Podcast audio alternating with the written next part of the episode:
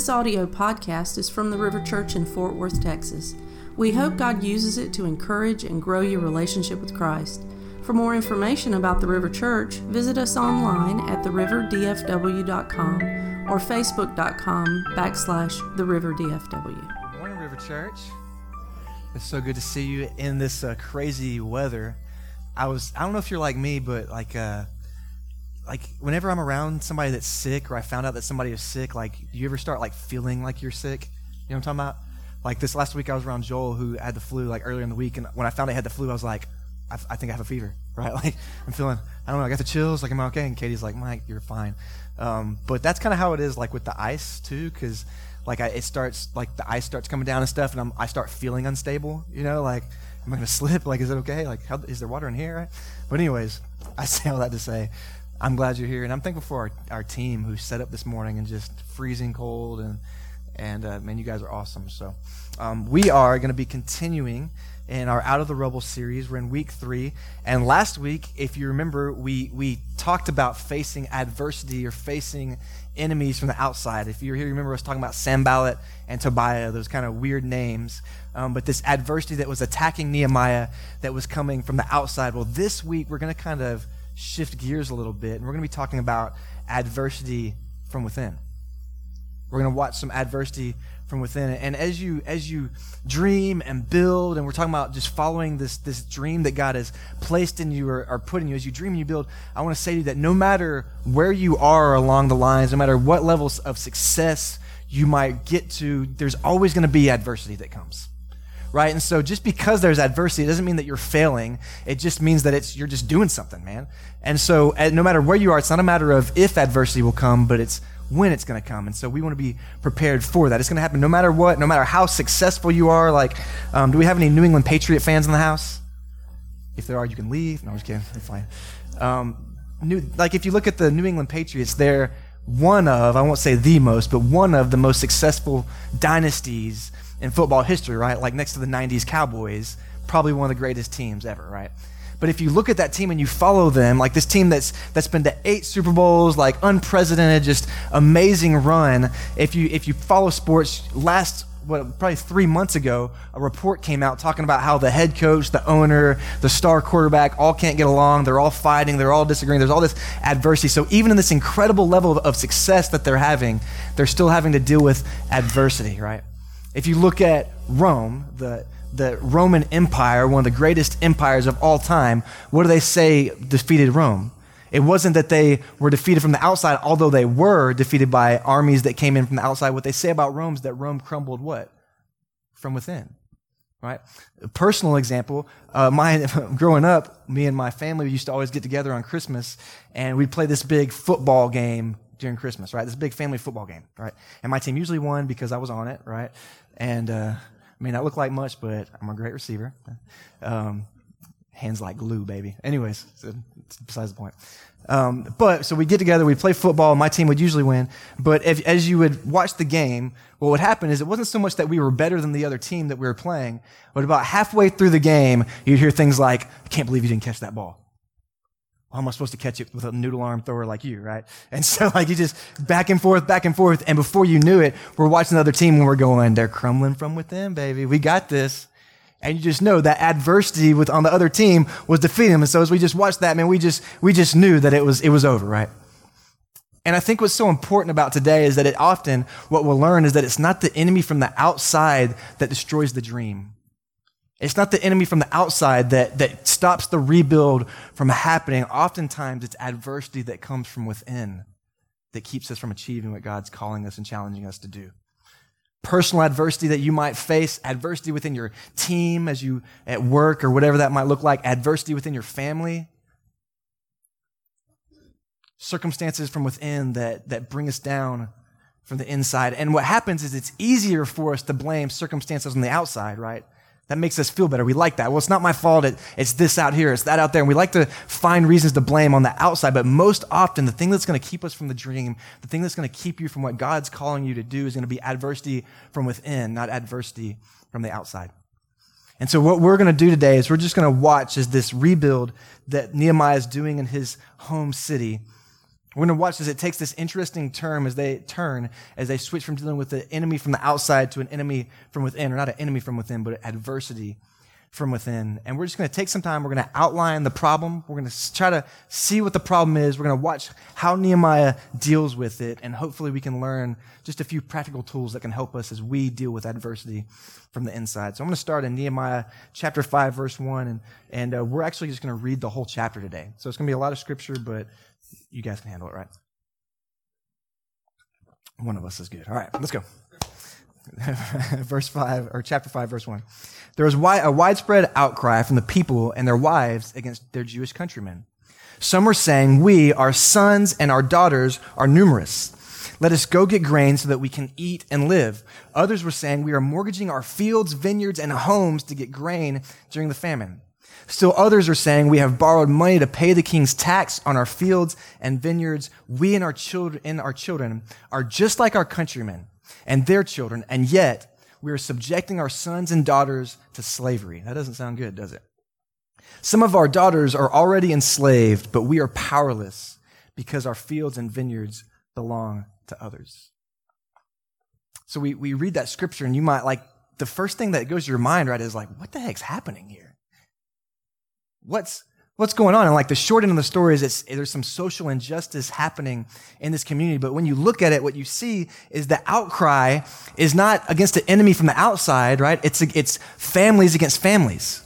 It's people against people. It's the Jewish community upset with their own brothers and sisters in their Jewish community. They're upset with each other. And as we look at it, there's several complaints that are causing hardship in this scenario. And these complaints that are causing hardship are magnified by the fact that they're working so hard to rebuild their city and rebuild their community. And so what I want to do real quickly is I just want to walk through the complaints so you can kind of get a grasp and understand what's going on. So the first complaint that they have, they say, we're having to mortgage our fields. We're having to mortgage our fields. And, and what's happening here is each family kind of has an amount of land that they own right? They have some crops that they own, that they can work the fields, they can work the land, they can provide for their family. But because of this, all the focus on the city rebuild, they're focusing so much on the rebuild that they're leaving their crops, they're leaving their land, and they're letting their crops dry up, and they're not focusing on harvesting the land, which would provide food for their family, which would provide money for their family. And so they're making this huge sacrifice literally to the detriment of their own family for a little bit. They're making this huge sacrifice for the building up of their community, for the building up of their home. They're sacrificing working their fields, making money, providing a certain amount of food for their family for the sake of the rebuild of this community. They're thinking about the big picture, right? So that's the first complaint. We're, hey, we're not allowed to, we're not able to work our fields, not able to make money off of our fields. The second complaint is we're having to borrow money to pay the king's tax. And so what's happening here is King Artaxerxes, um, their taxes worked a little bit different. Our tax system, which, you know, can be rough, but at least you're taxed on the money that you make, right? Here, it doesn't matter if they're working the fields, they're not working the fields, you still got to pay Uncle Sam. What, what King Artaxerxes is doing is he has this high tax and he says, I don't, I don't care if you're working the fields or not. There's still a certain amount of money that you got to pay me and you got to come up with that somehow. And so it's not just, it's not just that they're having to pay them some money, but they're having to pay them ridiculous taxes. It'd be like if you owned, I don't know, like half an acre here in Watauga, but you were taxed on it like it was 10 acres and you had a mansion on the thing. Right? So it's not only are they having to be taxed, whether they're making money or not, the taxes are insane. And so what do you do? Like you don't want to go to jail, right? You don't, you don't want to be in bad, the bad graces of the king. And so what they have to do is they have to borrow money from people in their own community because just like any community, have, there's the rich, there's the poor, there's the middle class in the Jewish community. And so what's happening is the people who can't provide for their families because of the sacrifices they're making to rebuild the wall and rebuild their community is having to borrow money from the rich people in their community. And so again, they're having to essentially go into debt for the rebuild of their community. And then finally, the, the last complaint that we saw there is they said we're having to subject our sons and daughters into slavery. That one seems pretty serious, doesn't it? Fortunately, this isn't like the type of slavery that we think of when we think of slavery, like the, the, the horrible slavery that happened in our country. This is, this is what's called debt slavery. And it's actually kind of a cool idea. Like I'm thinking about working this out with my son Gideon someday, um, pay off some student loans. Um, What debt slavery was is if you owed somebody a debt, you could go and you could work for them. You go and you live with them in their home and you work with them for up to six years because there's a thing called the year of Jubilee. And at the year of Jubilee, all debts are forgiven. But you go and you work in their home or on their crops, or whatever, for six years until you pay off that debt. Right. And so that's what's going on happening. It's not a, it's not a permanent slavery, but what's happening is because they're working on the walls, they're working on rebuilding the community, they're having to send their sons and daughters to go and work in this debt slavery to pay off the debt that they're taking on to pay their taxes because they don't have the money because they're not working their fields. You with me? That's a lot going on, don't you think? But here's what's interesting about this because all, all these things I'm talking about, it's a lot of sacrifice, don't you think? It's a lot that they're having to give up but here's what I don't want you to miss is the key is that although these are all huge sacrifices, these are all sacrifices that the Jewish people are willing to make for the rebuilding of their homes. And I know you might be looking into that and you're going like, Mike, that's crazy. Like going into debt, having to like send your kids into debt slavery. Like this is insane. But think about where they're coming from. Like put yourself in their place. Imagine your home being destroyed. Imagine your country being destroyed. Imagine your family being lost. And imagine having an opportunity to fix it. Like, ask yourself that question what would you be willing to sacrifice to rebuild your home? What would you be willing to sacrifice to rebuild your family? Or even change the, the, the, train of thought there. Think of your biggest dreams that God has ever given you, the biggest dreams that, that He's put in you, and ask yourself, what would you be willing to sacrifice for those dreams to come true? Because when you think of it in those terms, it makes the sacrifice seem not quite as much of a sacrifice, right? Although it is.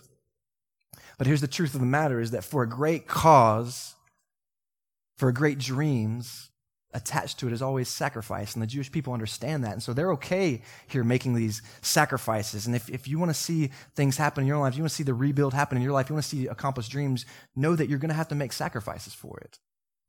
Right? Martin Luther King said this human progress is neither automatic nor inevitable. Every step towards the goal of justice requires sacrifice, suffering, and struggle.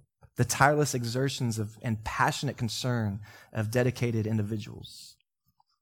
So it's not actually the sacrifice here that the Jewish people are upset with. They get this, man. They get they're going to have to make the sacrifices. What they're upset with is who's benefiting from the sacrifice. Because at the end of the day, that makes all the difference. The people who were benefiting from the sacrifice were the rich Jewish people in their community, the wealthy Jewish nobles who were making money off of all these sacrifices. Because what's happening is when the people needed to borrow money, they're going, like we talked about, they're having to go to the rich in their community to get that money. And so what's happening is they're going into debt to their own friends and family. They're going into debt to the rich people in their community. They're having to sell their children into debt slavery to the rich people in their community. But to make matters worse, like the worst part of all of this, is that the people that they were, their friends and their family that they were having to borrow the money from, are charging outrageous, outrageous interest on the loans. Man, we know all about the evils of interest, don't we? Hello, Dave Ramsey, right? If you're like, what's interest? We need to talk. you're probably in trouble. And so what's happening is the rich people in their community are using the struggle and the sacrifice of their own people to make an extra buck. They're charging interest on these loans. And, and here's the thing is that's not just messed up, but technically, according to the Jewish Torah, the first five books of the Old Testament, that was illegal. Check out Deuteronomy 23, 19 through 20.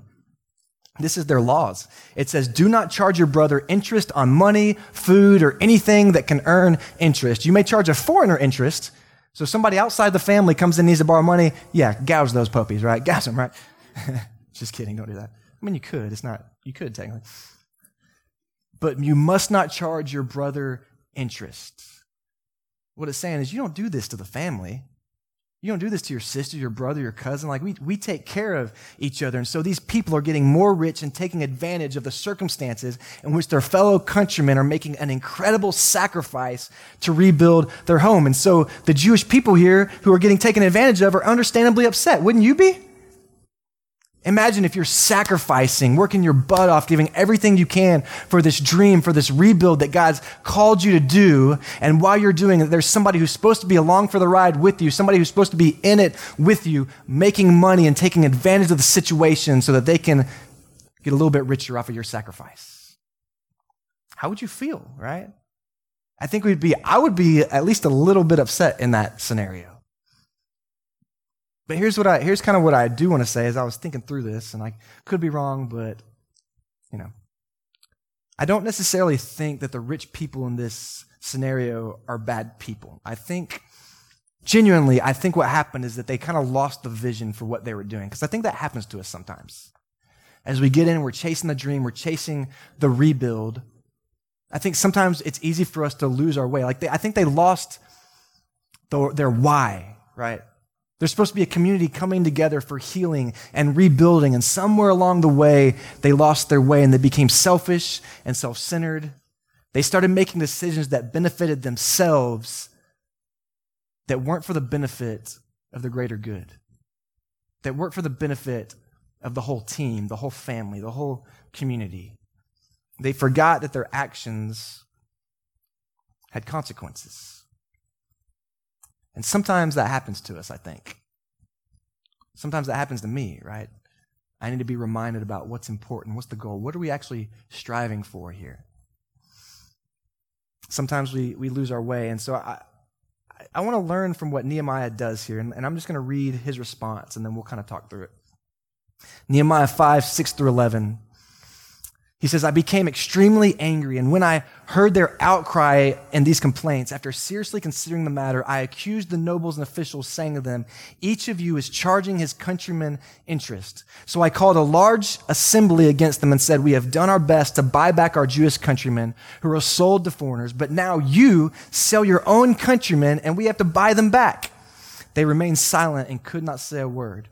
Then I said, What you're doing isn't right. Shouldn't you walk in the fear of God and not invite the reproach of our foreign enemies, even as I, even I, as well as my brothers and my servants, have been lending them money and grain? So he's saying, I'm lending people money. I'm not taking advantage of them. Please let us stop charging this interest, return their fields, vineyards, olive groves, and house to them immediately, along with the percentage of the money, grain, new wine, and olive oil that you may have been assessing them. So that's a lot there, right? But the first thing I want us to catch is Nehemiah's initial response. What did it say? It said he got angry.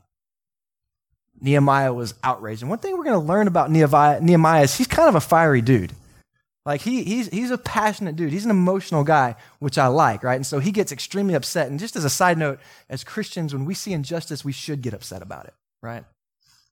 We should get upset about injustice. But look at, and pay attention to how he does. So he gets upset, he gets angry, he gets outraged, but notice that he doesn't let his anger control him.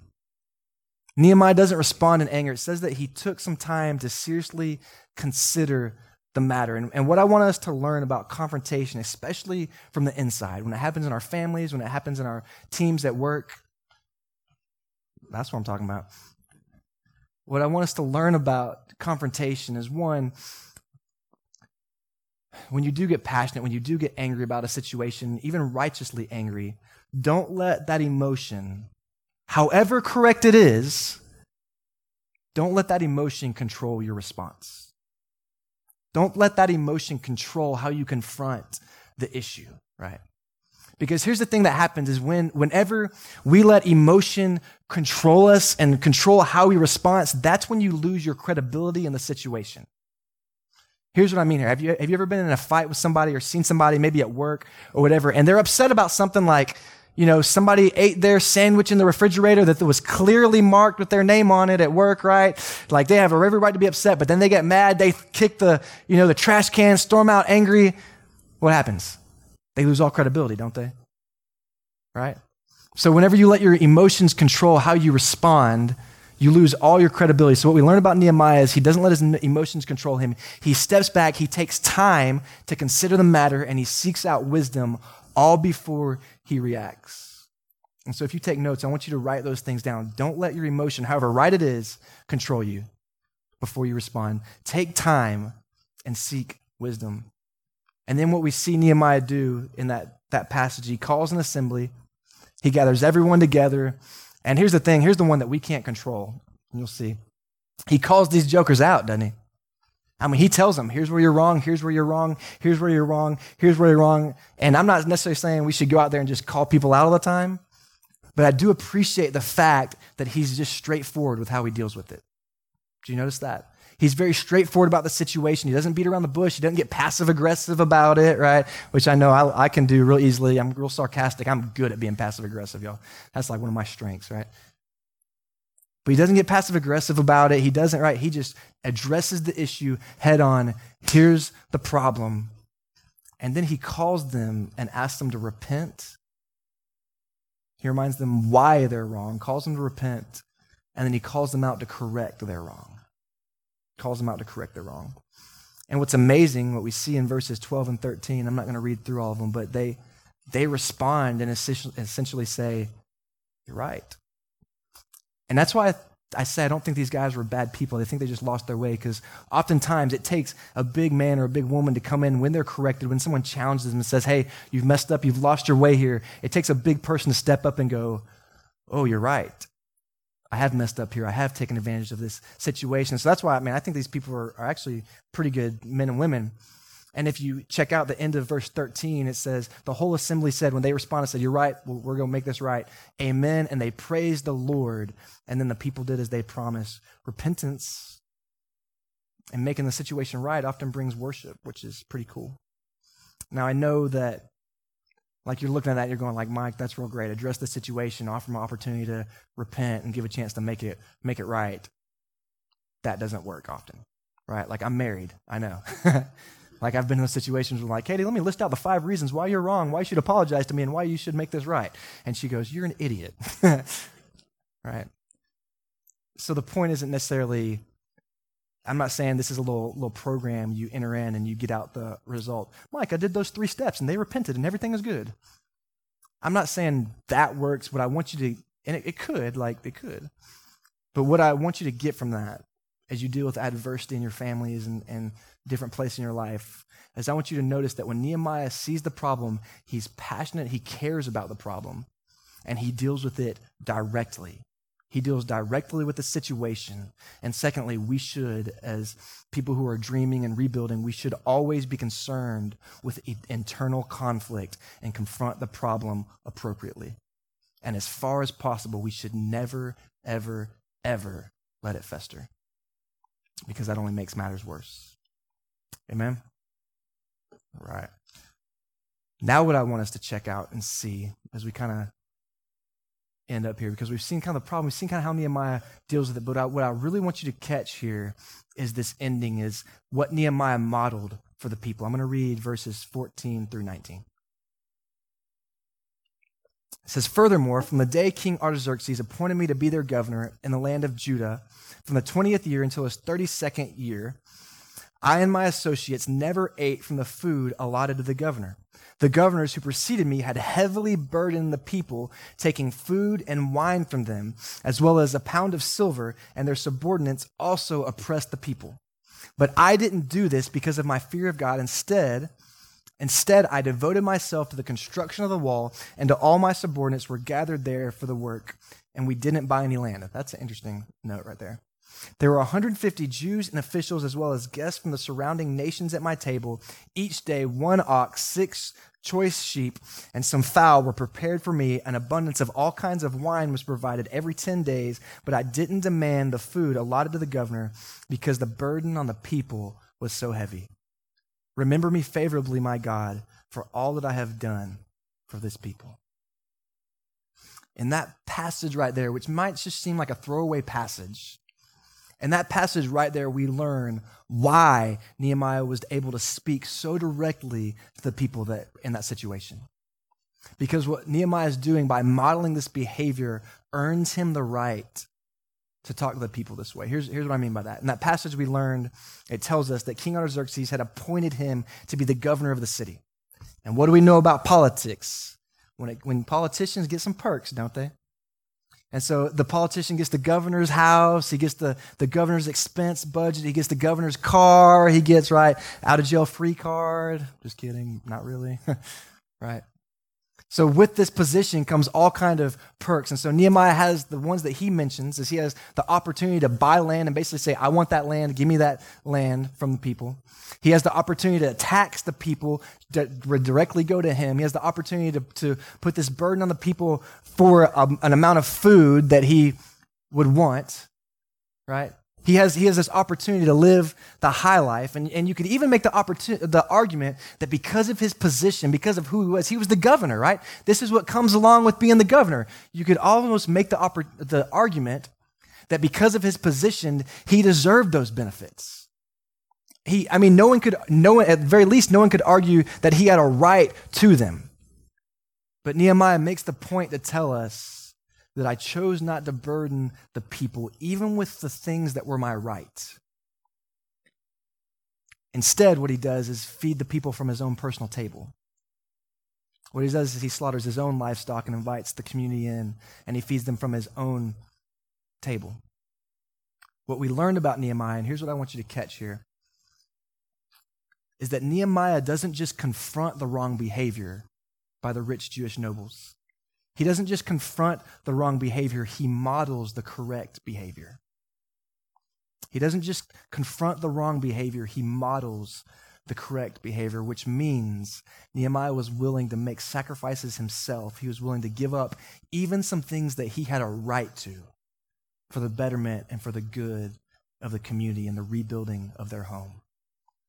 As you rebuild, as you dream, as you follow wherever God's calling you to do for your family, your community, whatever that looks like. You're called to do that as well. As, as Nehemiah asked the people to rebuild the walls, he built the walls next to him. As he asked the people to trust God, he trusted God in front of them so they could see it. As he asked them to work day and night, Nehemiah worked day and night. And what we see from Nehemiah is he doesn't use his position or his rights as the governor to burden and take advantage of the people. He uses his position to bless the people and to be an example for the people of what it takes to build together. Let me say that one more time. He didn't use his position or rights as governor to burden the people and take advantage of the people. He used his position to bless the people and be an example for the people of what it takes to build together. And I think that right there, that kind of a leader, that kind of a person, makes it really easy to squash adversity from the inside. I think I would want to follow a leader like that. I think a leader like that earns the right to speak into a situation and say, This isn't right. We need to change that. Right? Because the Hebrew people, how can you argue with that when your own leader is making such huge sacrifices? When your own leader is saying, I'm not going to take all of my rights for the betterment of you. Right? And it reminded me of this, this book I read called Leaders Eat Last by Simon Sinek. He's, a, he's kind of a popular writer. He, he wrote a book called Start with Why that's pretty famous. Um, but there's this, and, and, it's such a cool story. And he says, um, he's talking about where he got the title for the, for the book. And he's talking to this general for the Marines who actually wrote the foreword in the book. He said, I was talking to him and I asked him the question. He said, What makes the Marines so successful? Why are they so good at what they do? And he said, The general's automatic response, without even thinking, was officers eat last. Officers eat last.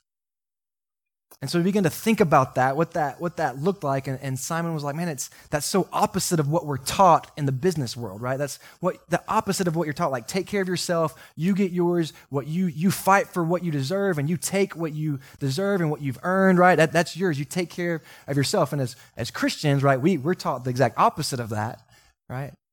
But this was such a paramount, such a big thing for him. And he began to think about what does this officers eat last mean? And he thought, and so he changed that to leaders eat last. And, and, and he began to kind of think of that, and it kind of haunted him a little bit as he was thinking about what this means for a leader. Leaders eat last. It means they go without. It means they sacrifice for the for the you know the good of the bigger picture. It means they they say if you need food, you go first, and I'll get what's left over, right? But then he said he saw a picture that that really brought this all together for him, and and he tells us this story of a picture they saw in the New York Times, and it was of a shooting that had happened. And it was kind of interesting and, and crazy because there was a photographer who was there when the shooting happened. So a lot of times you get pictures of the aftermath, but this was a photographer who just happened to be on site and he was taking pictures. And what he saw, this picture, was of a woman who had taken her daughter during the shooting and thrown her on the ground and was laying on top of her, protecting her from any harm. And he said when he saw that picture, it clicked for him that that's what leaders eat last means. Leaders eat leaders eat last means I'll sacrifice myself for you. Leaders eat last means if you need food, I'll sacrifice my food for you. You need water, I'll sacrifice my water so that you can have what you need. You need nourishment, I'll sacrifice my nourishment so you can have what you need. You need safety, I'll sacrifice my own safety so that you can be safe. And I think that's the kind of leader that Nehemiah was. The kind of leader that says, I'll give up my good for your good. And I think as we build and we rebuild our families, we rebuild our homes, we rebuild whatever, whatever it is that God's calling you to through this series, I think that's the kind of person that God's calling us to be if we want to see change happen remember that story. I want us to kind of embody that story that we would be people, right, as adversity strikes, even, that would sacrifice our own rights to make sure that the people around us are taken care of so that we can reach the goal for everybody. Because internal conflict will come. And remember, no matter how much success you have, that's not going to change that. But address it head on when it does come. Don't let your emotion control your response, but address it head on. Don't beat around the bush. Go for it. Ask and give the opportunity for the offenders to make it right and give them grace when they do and give them grace when they don't. But then the biggest picture of all of this, and this is why I think the leaders eat last is so important, is follow Nehemiah's example. And we always, always, always need to model the correct behavior, no matter what. It's not a I give so I can get. It's no, I give because I love and I care and I serve. And I think that ultimately, as we think about that, we have the perfect example of what that looks like in Jesus Christ. We have a Savior who's passionate about justice, who's passionate about injustice, but do, justice, but doesn't respond in anger. We have a Savior who deals with us straightforward about our own sin, but gives us grace in order to correct it. And I think we have the epitome of the leaders eat last philosophy in our Savior who's willing to die on the cross and give up his rights for our rights. And so that's who we want to be. And that's how I challenge you today to deal with conflict in your own families and your own lives. Consider the betterment for all people, for your family, or for whatever it looks like, not just necessarily what you think you deserve and what are your rights. Okay? God, I love you. Thank you for who you are. Thank you for the opportunity to come here and worship you today. God, thank you for, I guess, the cold weather. I don't know. God, I pray that, um, God, I just pray that we would be those types of men and women. I pray that that's who I would be. You know, I know that this is it's a it's a conversation about dealing with adversity, but that's how I think we deal with adversity is by modeling what And so, Father, I just pray that you would help us to be those types of men and women, that, that we would model that picture of a leader in our own homes, in our own families, in our own workspaces, God. I love you, God, and I ask all these things in Christ's name.